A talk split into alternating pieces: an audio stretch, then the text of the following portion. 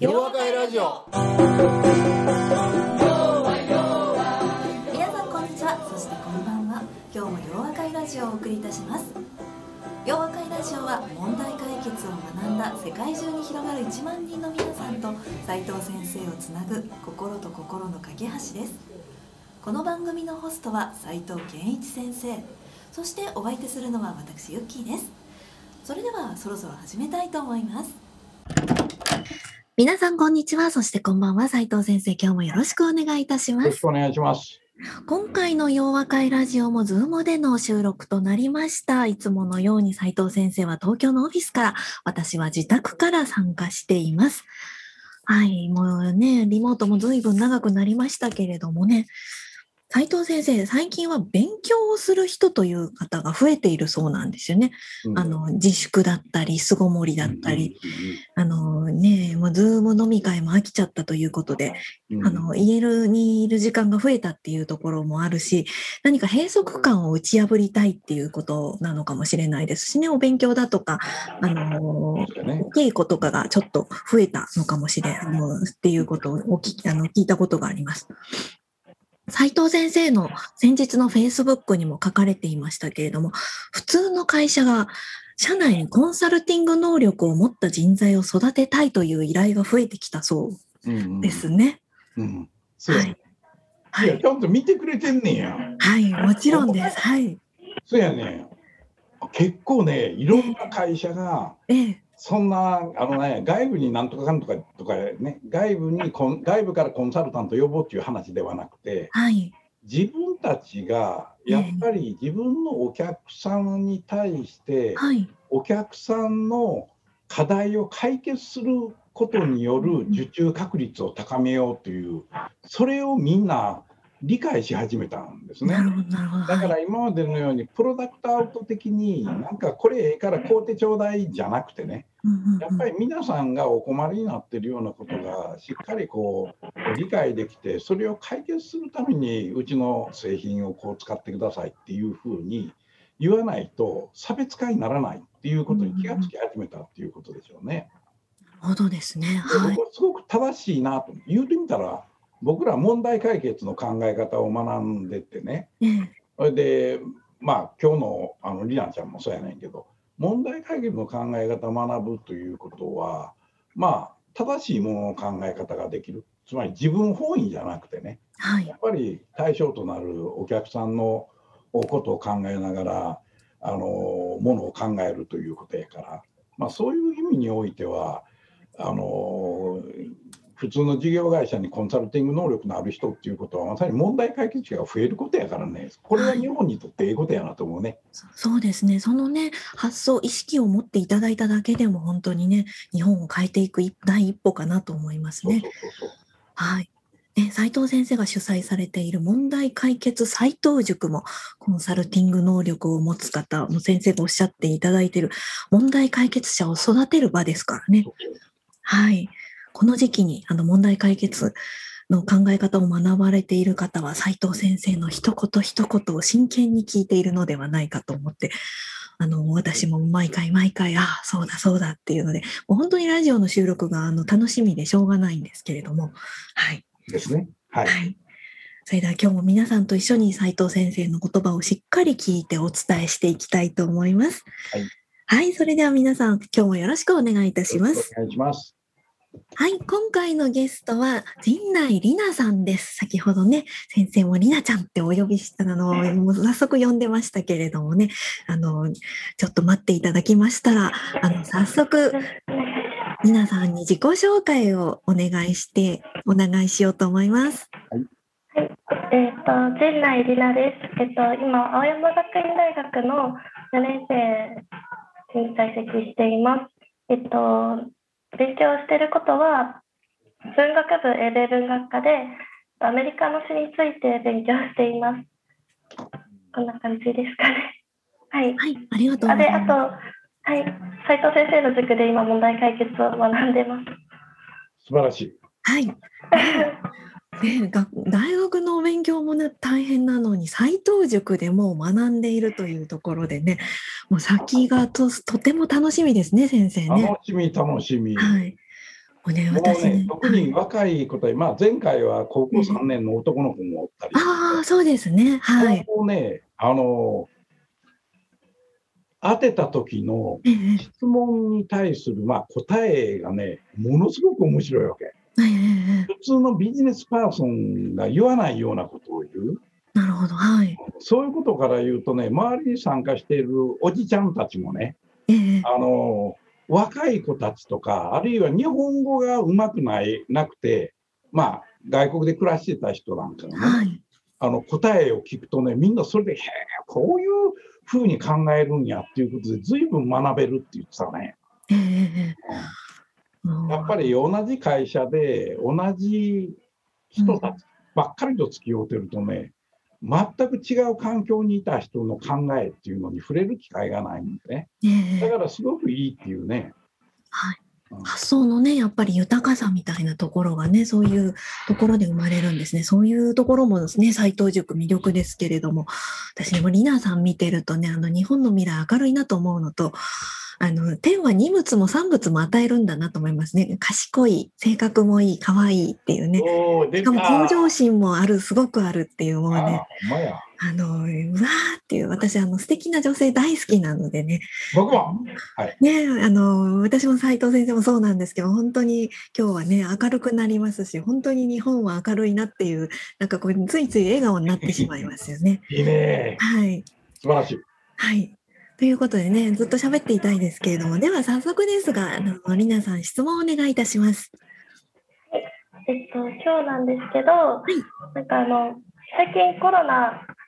ずっとコロナで去年とかは、授業とかもオンラインだったんですけど、最近対面になったりで思ったことなんですけど、改めて、なんか自分の思ってることとか考えてることがうまくまとめられないっていうことで、ちょっと思ってて、で、っていうのも、時間があったら、ゆっくり考えて、例えば1日とか、時間があったらゆっくり考えてまとめられるんですけど、なんかあのすぐに求められる場面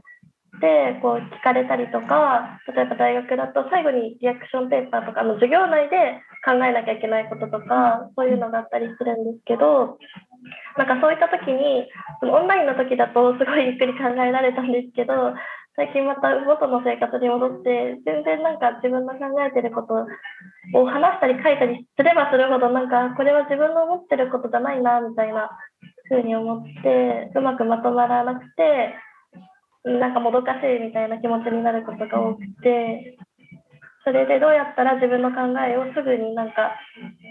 なんだろう、短い時間でまとめられることができるかなって思ってご相談したくて、ここに来ました。おはい、ありがとうございますこ。れはね、なかなか難しい質ええ問。ええでもね、そのテーマっていうのは、まだ塾ではやってないけれども、あのこれから塾で学ぶところでもあるんで、まあ、それはちょっと先にね、あの学んでもらったらいいねんけど、ただね、僕、話聞きながらね、あの僕はよくこのラジオで、その時に質問されて、その時に答えるねんけど、その答えるやつ、どこから来るかっていうと、やっぱり自分自身の経験とかから来ることが多いわけやな。で、僕、振り返ってみたときにね、僕はその自分の思ったことをちゃんと人に伝えることできてたのかなって思うとね、できてなかったんやと思うのね。それはね、なんでかってこうちょっと今思い起こしてみると、あの一つはね、うまいことを伝えなきゃって思うことがまず間違いやったなと。あうん、うまいこと伝えようと思うとね、なんかカッコつけちゃってね、自分の本心じゃなくて、なんとなくこう、聞こえがええようなことを言っちゃいがちっていうのがあったのかなっていうふうに思うのね。それからね、2つ目にあの僕がやっぱりあかんかったなって思うことっていうのは、あの自分で頭の中にこうパッて、あこれやって思ったらね、口からペロって出しちゃうのね。つまり頭の中パッと思いついたことすぐペロって出してしまうときに、それをね、ペロって出す前に、ん？これでええんかなっていうようなこと、いっぺん間を取るっていうようなことをやるとね、あこれちょっとマシなこと言えるようになるな。つまり、あのなんかねすぐリアクションしないとこの子バカなんじゃないって思われるんじゃないかって思うとねすぐ反応しようと思うわけな。ところが自分で考えまとめてなかったらそこで反応したことって相手にとっては「はあ?」みたいなことになってしまうことになるから。だから僕はすぐに反応することは別にいいことではなくてね。もちろん正しい考えをすぐ伝えることができるんやったらそれに越したことないねんけど。でも人間ってそういうふうにうまいこといけへんもんやからだからいつも口から言葉を出す前に一度頭の中でねこれでええのかなっていうことを考えてごらん。でちなみにな考えてごらんって言ったらえそんな時間ないんですけどって思うか分からへんけど実は考えてごらんの思ったことを口に出す次に考えて口に出すまでおそらくね1秒とか2秒とかそういうレベルなんです。これすぐ思ったことを出すっていうのはもう瞬時に出してんねんけど僕が本当にこれでええのかっていうような時っていうのはやっぱりまあ1秒ないにしても2秒とか3秒の間はあるかも。だからすぐ思ったことを何でもね自分で思ってもいないことを口から出てしまうことがあるのそれはやっぱり避けるっていうこと違うのかなっていうふうに思うのね。それでね僕は今あなたのあなたのってりなちゃんの話聞きながらねこの喋り言葉ともう一つは文面でまあ言うてみたら喋り言葉は割と早いことを喋らなきゃ、はい、文面にするっていうのは考える時間があるこういうやつやな。それで実はこの喋り言葉っていうのは先ほどから僕が言うてた話っていうのは喋り言葉に対しての対応の仕方や。それでそれ喋り言葉の中でねあと僕はあの、これまたみなちゃんにおすすめなんだけどね僕が原理原則っていうようなことをこう大事にしようっていうのはこう塾でも言うのね。でこれ原理原則とは何かっていうとね自分が体験して、えー、これ確実に自分の考えとしては間違っていないよねっていうまあよく例に出すのは人を大事にすると人から大事にされるよっていうようなそういう言葉をこれからりなちゃんはな自分のパソコン上に原理原則集リナの原理原則っていうフォルダー作ってねその中に自分が思うって確信を持った大事なことを貯めていくんですよ。これなんでそんなことしてるかっていうとななんでそれ進めるかっていうと言葉で自分の考えが伝えきれないかもしれへんなっっていうようなことっていうのはもちろんある質問に対しての答えの場合もあるしある時には人は常に判断を求められるっていうことがあるんですよ。例えばね今日どこへご飯食べに行くって言った時にあここに行こうっていうことをこう言うわけやな。とするとそこで求められたことに対して自分が判断しなきゃならない。原理原則集っていうのはね、その判断を助けてくれるんです。それでそれを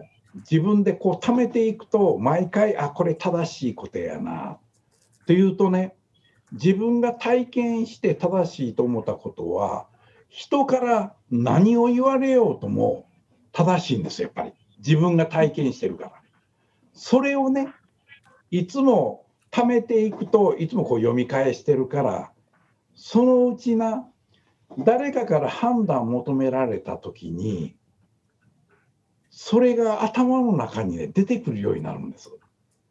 つまり自分で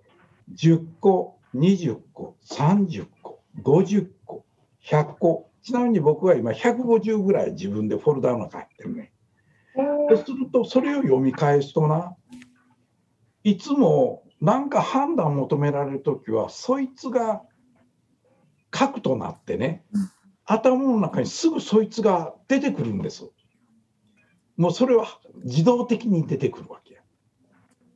だから自分自身が大事やなこれは絶対大事に思ってるっていうものを自分で整理していつも読み返してると自分の考えの言葉としてそれが出てくるようになるね。でそれは本に書いてあったことでもないし誰かに言われたことでもなくて自分自身が信じてることやからそれはすごく価値があるわけ。だからそこに自信持てるわけじゃん。つまり僕は最初エリナちゃんが「いや自分の考えうまくまとめられへんねんや」って言うた時に僕はそれは考えないで言ってしまうことであるかもしれないしって言いながら今僕が言うてることは自分で自信を持って言えることっていうものが定まってないこともあるというこ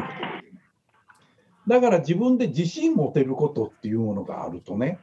それについては自信持って喋れるようになるわけ。とするとその次に大事なことっていうのはこれは自分でうまいこと考えを相手に伝えることができるかっていうのはこれは訓練が必要になるね。ねちょうど僕が昔あんまりうまく伝えることできなかったんやでっていうと同時に今割と自分の考えはうまいこと伝えれるようになってきてるわけや。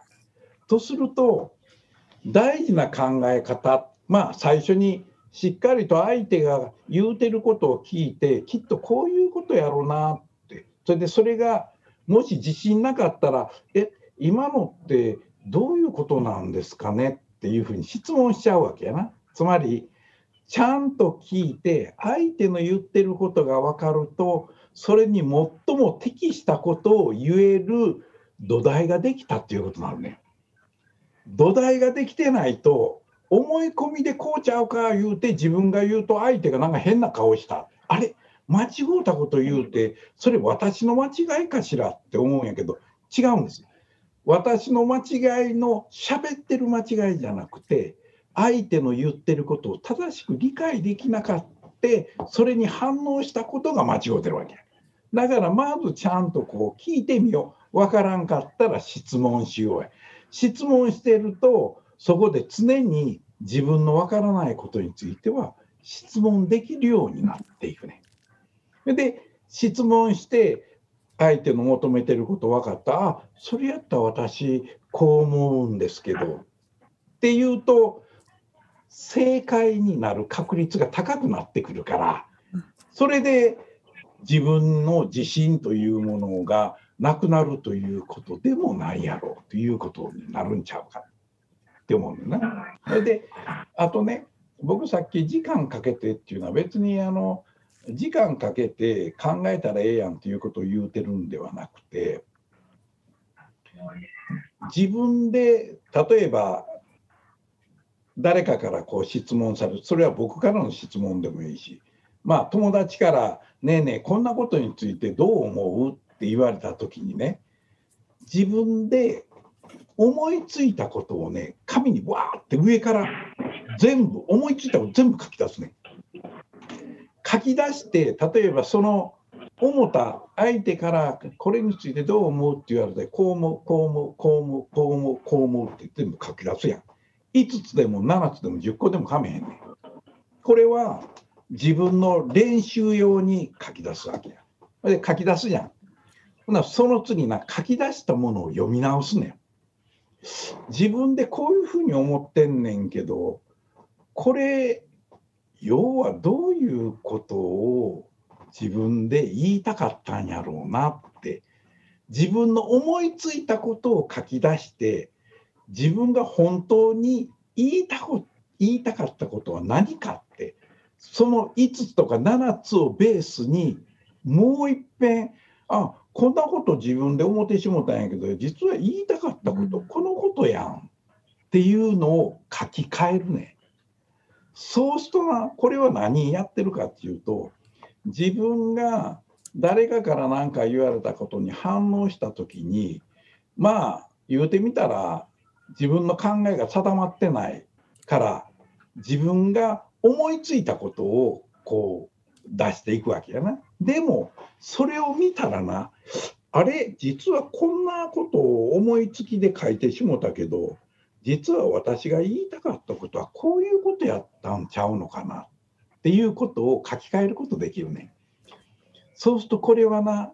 何をやってるかっていうと自分が普段なんか言われた時に答えてることっていうのの間違いのパターンっていうのに気が付くようになる。あこんなどうでもええこと言うてるわ。あどうでもええことはまさにさっき考えもしないで頭の中に思いついたことだけ言うてるからそうじゃなくていっぺんさっきお話したように2秒か3秒時間作ってその間でこれが私が本当に思ってることかなっていうふうに言えるようになっていくね。それを書くことによって自分がどこが間違うてどこがうまいこと言ってるのかっていうのを客観的に見るようにするわけや。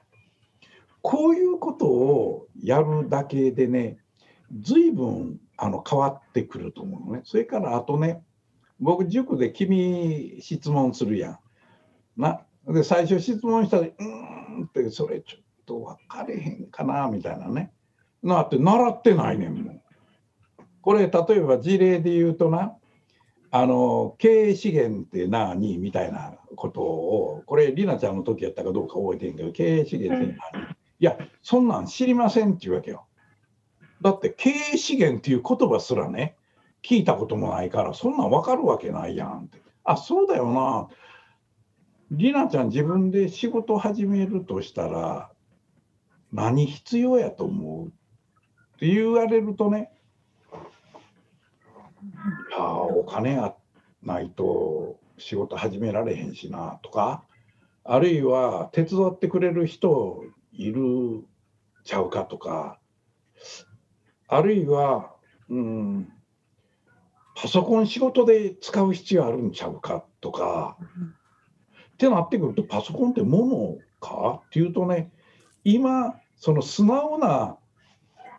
別の聞き方するとねちゃんとお金人物っていうことを言い始めるしさらにいや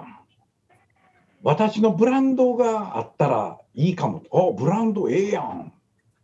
とかあるいはこれ戦い方を私知ってたら会社売り上げ上がるかも。あこれまさに戦略や。とすると世の中は人物金情報って言うけどリナちゃんにそういう聞き方していったら、世の中で言うてるものと全く違うでも本当に大事なことを言い始めると思う。これはまさにな考えてることを意味する。それでその時の答えは正しい。つまり何でか。自分が素直やからよ。素直に想像したらこんなことちゃうかだから誰かがこういうこと言うたらうまいこと言うてやったらいやすごいなって褒めてくれるっていう考えは必要ないと。自分の素直に思ってることがね、うん、あそれいいよねって言うてくれるようになるっちゅうてな。だからなんか僕今日1個2個3個4個ひょっとしたら5個ぐらい言うてるか分かれへんけど今勝手に数えてるだけで実はそんな言うてへんか分からへんけどでも今お話してることっていうのは僕自身がやっぱり自分でねあの人にうまく伝えきれてないんじゃないかっていうことをずっとこう思っててそれは何でやろうっていうことをこう考えてきて自分なりに自分を客観的に見てあこうしたらどうやろうっていうことを自分なりに編み出してきたんだよな。でそれはおそらく自分がうまいこと言ったんやからりなちゃんだってうまいこといける。でそのうち自信が出てくるとな間違うてるか合うてるかみたいなこと気にしないようになってしまうね。自分がこうやと正しいと思ってそれで相手に「いやでも僕こう思うよ」ってそれはちょっと僕と違うなって言ったら「うんあ確かに私今言うたこと間違ってたかも分かれへんね」って言えばそこで終わりや。つまりそういうものでえっていうこと違うのかな？っていうことやな。そやからりなちゃんはきっとこれからな1ヶ月後か2ヶ月後には私自分で言いたいことをうまく伝えれないんですっていうことはきっとなくなるんちゃうかと思ってね。本当ですか？うんむしろなもっと説得力を高めるためにどうしたらいいかっていうことを今研究中みたいに、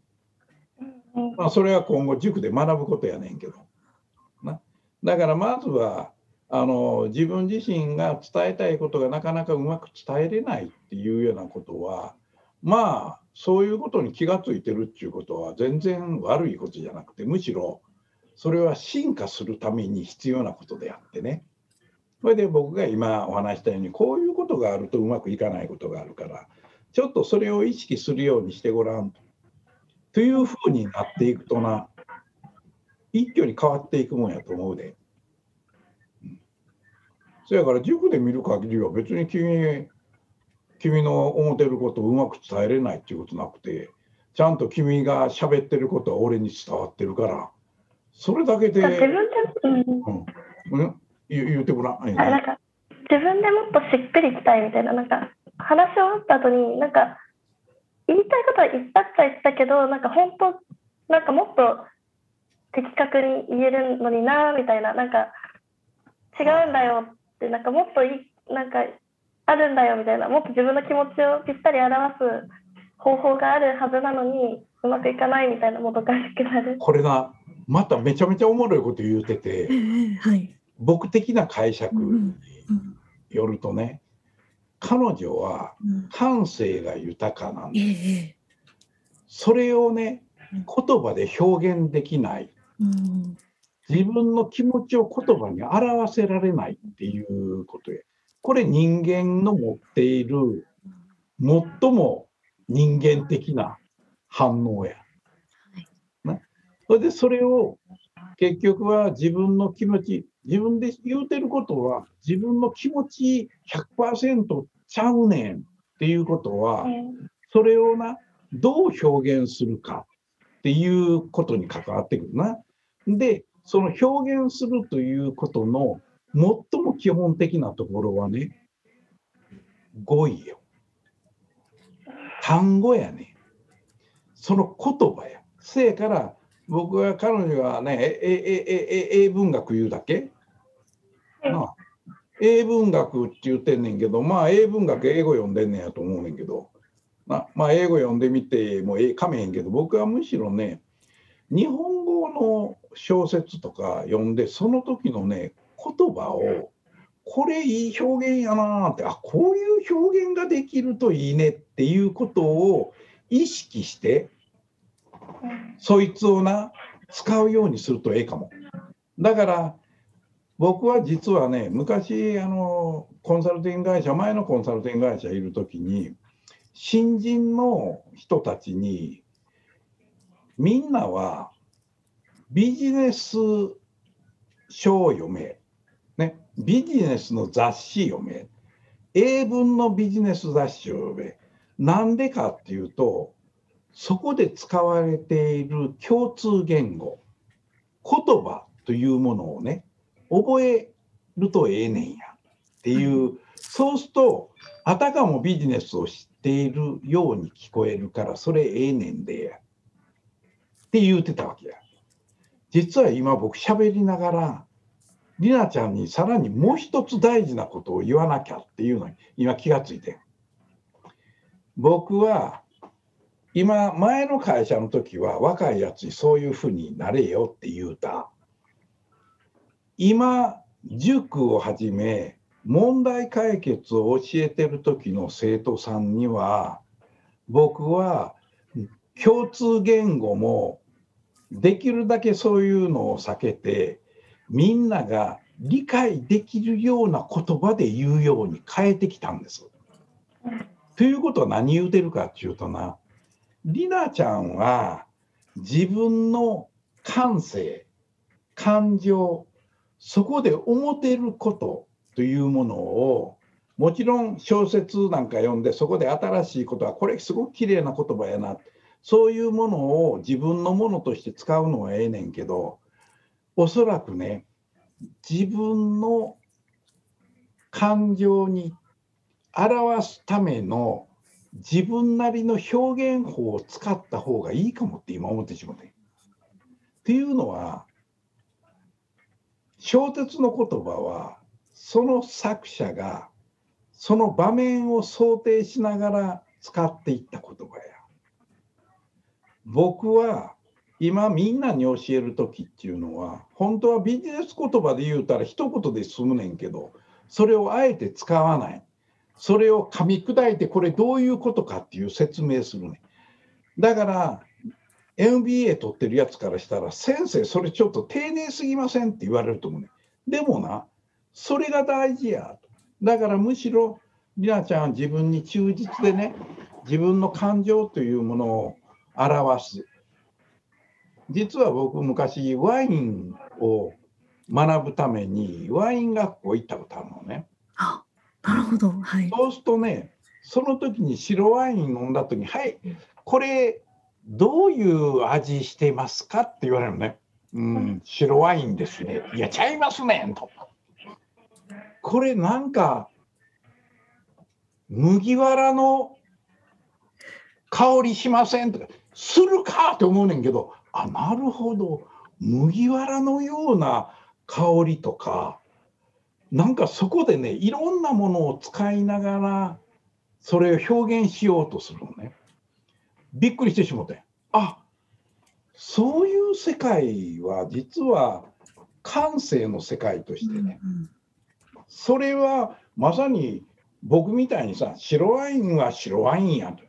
なんかこれブドウの味してません。当たり前やんって。そうじゃなくてここから出てくるその微妙なニュアンスをね伝えるために植物を言うたりなんかそういう自分ではあなんかその確かに香りがしますよねっていうね。それがまさに大事なことできっとりなちゃんが得意なところやからそれを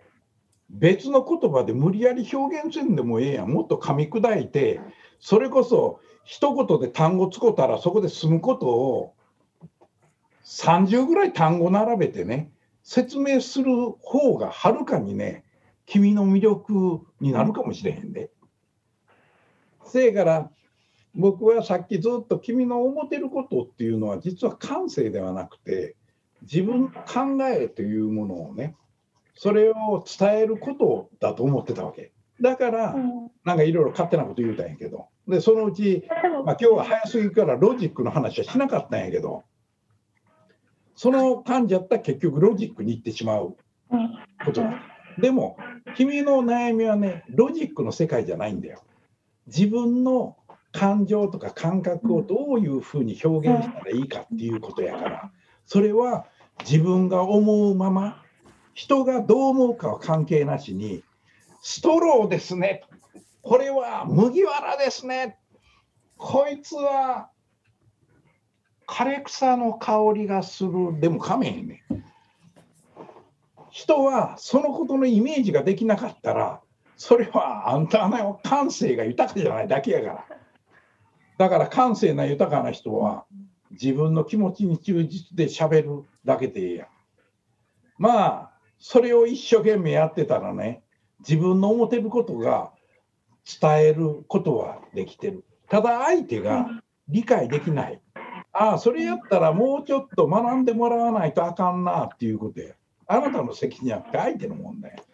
で、その次にそれがクリアできて、今度はそのロジックというものを学び始めるとな、君は鬼に金棒になる。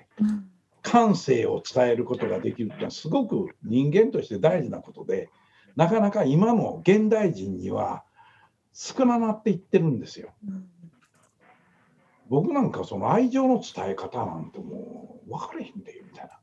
本当やったらね、イタリア人的に歯に歯が浮いたみたいなこといっぱい言えるはずやねんけどそういうことすら言えなくなっちゃうねまあ大抵昔の人は「君のほっぺりんごみたいに赤いですね」って最低のおっさんみたいになるじゃん。ギナちゃん的にはきっともっと気の利いたことが言えるようになると。なんかそんな気がしたな。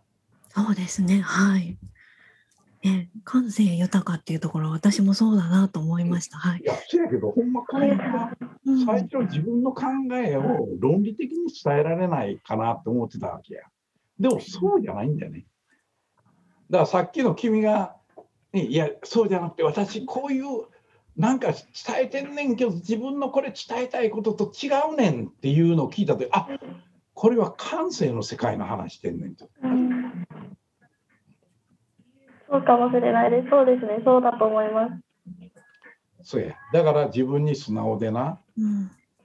語彙を本当に学ぶ語彙を使いたいかっこねえ言葉使いたかったらそういう小説読んだらええねんなひょっとしたら僕は読んだことないけど恋愛ものかなんか知らんけどねなんかそういうものを読んでた時はこれはすごくいい言葉の使い方やな僕はあの普通の小説読んでたもう普通の小説で冒険小説とかな英雄もん好きやねん俺な読んでた時にあこの言葉はすごくいい使い方してるっていうふうに思うとね時々そいつが言葉の中に出てきたりする。うんうん。ちょっと本とかも読んでみます。いろいろ。そうやな。それでな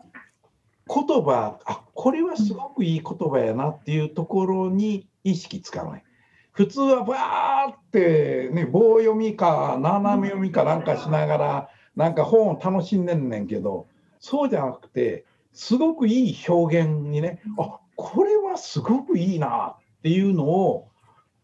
自分もこれ使わせてもらおうとその気持ちは私にあったけどそれをどう表現していいかわからなかったからそれを使わせてもらおうっていうのはすごくいいと思うな作家の人も本望やと思うでね、そうですね。先生が先ほどね、原理原則集っておっしゃってましたけど、そうではなくて、あの、りなちゃんの、あの、感性に合う、あの、分類集みたいなのをね、作っていったらいいのかなと思いますね。そうやるとなきっと人は感動するんやと思う、うんうんうん。そういうこと言える人って最近あんまりおれへんからな、ねええうん、そうやなるほありがとうございます。ど、はい、えねえ素敵な、あの、こう、表現がね、できるようになっていくといいですね。でも私もラジオに出始めた頃とか、あの、ネタ帳を作ってたので、やっぱり自分の語彙がなくて。はい。で私もあの感性は割と変な方なんですよね。なんで、あの、いやいやユッキーちゃん感性豊かですよあの、はい。割と周りの人がよく寝てる映画とか、あの、あなたの本全然面白くないわって言われるみたいな方面の純文学とかをよく読んでました。なので、今流行りではないところでもいいから、自分の感性に合うものをやっぱ私もりなさんにはあの読んでってもらいたいなと思いますね。そうやな、はい。ありがとうございます。うん、なるほどはい。で途中で修正してもらってよかったな。これこのまま終わったら、実はあれ、私の意図してる答えじゃなかったんですけど、終わりみたいな。あーみたいなね。ね、あの相手に伝えることは訓練っていうのは、いや、訓練はあの斎藤塾でできてますよとか思ってたので、あのそこはできるんですよね、きっとね。いや、今で後ねもそれを、うんやっぱりロジックの部分もすごく大事でね、僕はうんやっぱり人に影響を与えるようになるっていうのは、感性の部分だけではね、人はなかなか影響を受けられない。いわいわゆるね、気持ち的な影響はあんねんけど、その人が、よし、私、それじゃあ頑張って、あの自分の組織の業績を上げてみ見ることを試してみたいっていうことにはきっとならないと思うのね。うんで、その両面あると、組織であれ、企業であれ、動かすのは人やから、人に訴えかけることができるような話ができるっていうのは、これはすごく重要や。でも、それだけではね、でも確かに私、気持ちはそうなんですけど、具体的になぜこれをやれねばならないのかがわからないんですって言われると、やれへんわけや。だから両方の側面持ってるっていうのはね、これはぜひ目指してもらいたいところだね。斎藤塾で学んでるので、豊かな感性とロジックとも、ね、本当鬼に金棒ですよね。はい。お前で、ね大人になったら引って余ったやで。え、ねえ。先がすごく楽しみですけれどもね。心配するやん。ね本当ですよね。はい。親子であの、洋和会に来ていただいてますけれども、はい。またぜひ遊びに来ていただきたいと思います。はい。ありがとうございます。はい。また大学生活もね、またオンラインかもしれないですけど、また楽しんで、ね。あの、ください。はい。はいはいはい。では、ラジオをお聞きの皆さんも、あの、運動不足だったり、あの、勉強不足かもしれないですけど、ぜひ気をつけていただいて、今日もあの、りなさん、斉藤先生、どうもありがとうございました。ありがとうございまし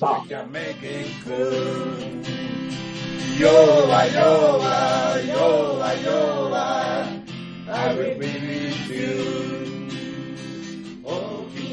洋和会ラジオ。それでは皆さんまた次回お耳にかかりましょう。お相手は斉藤健一先生と私、ヨッキーでした。川になる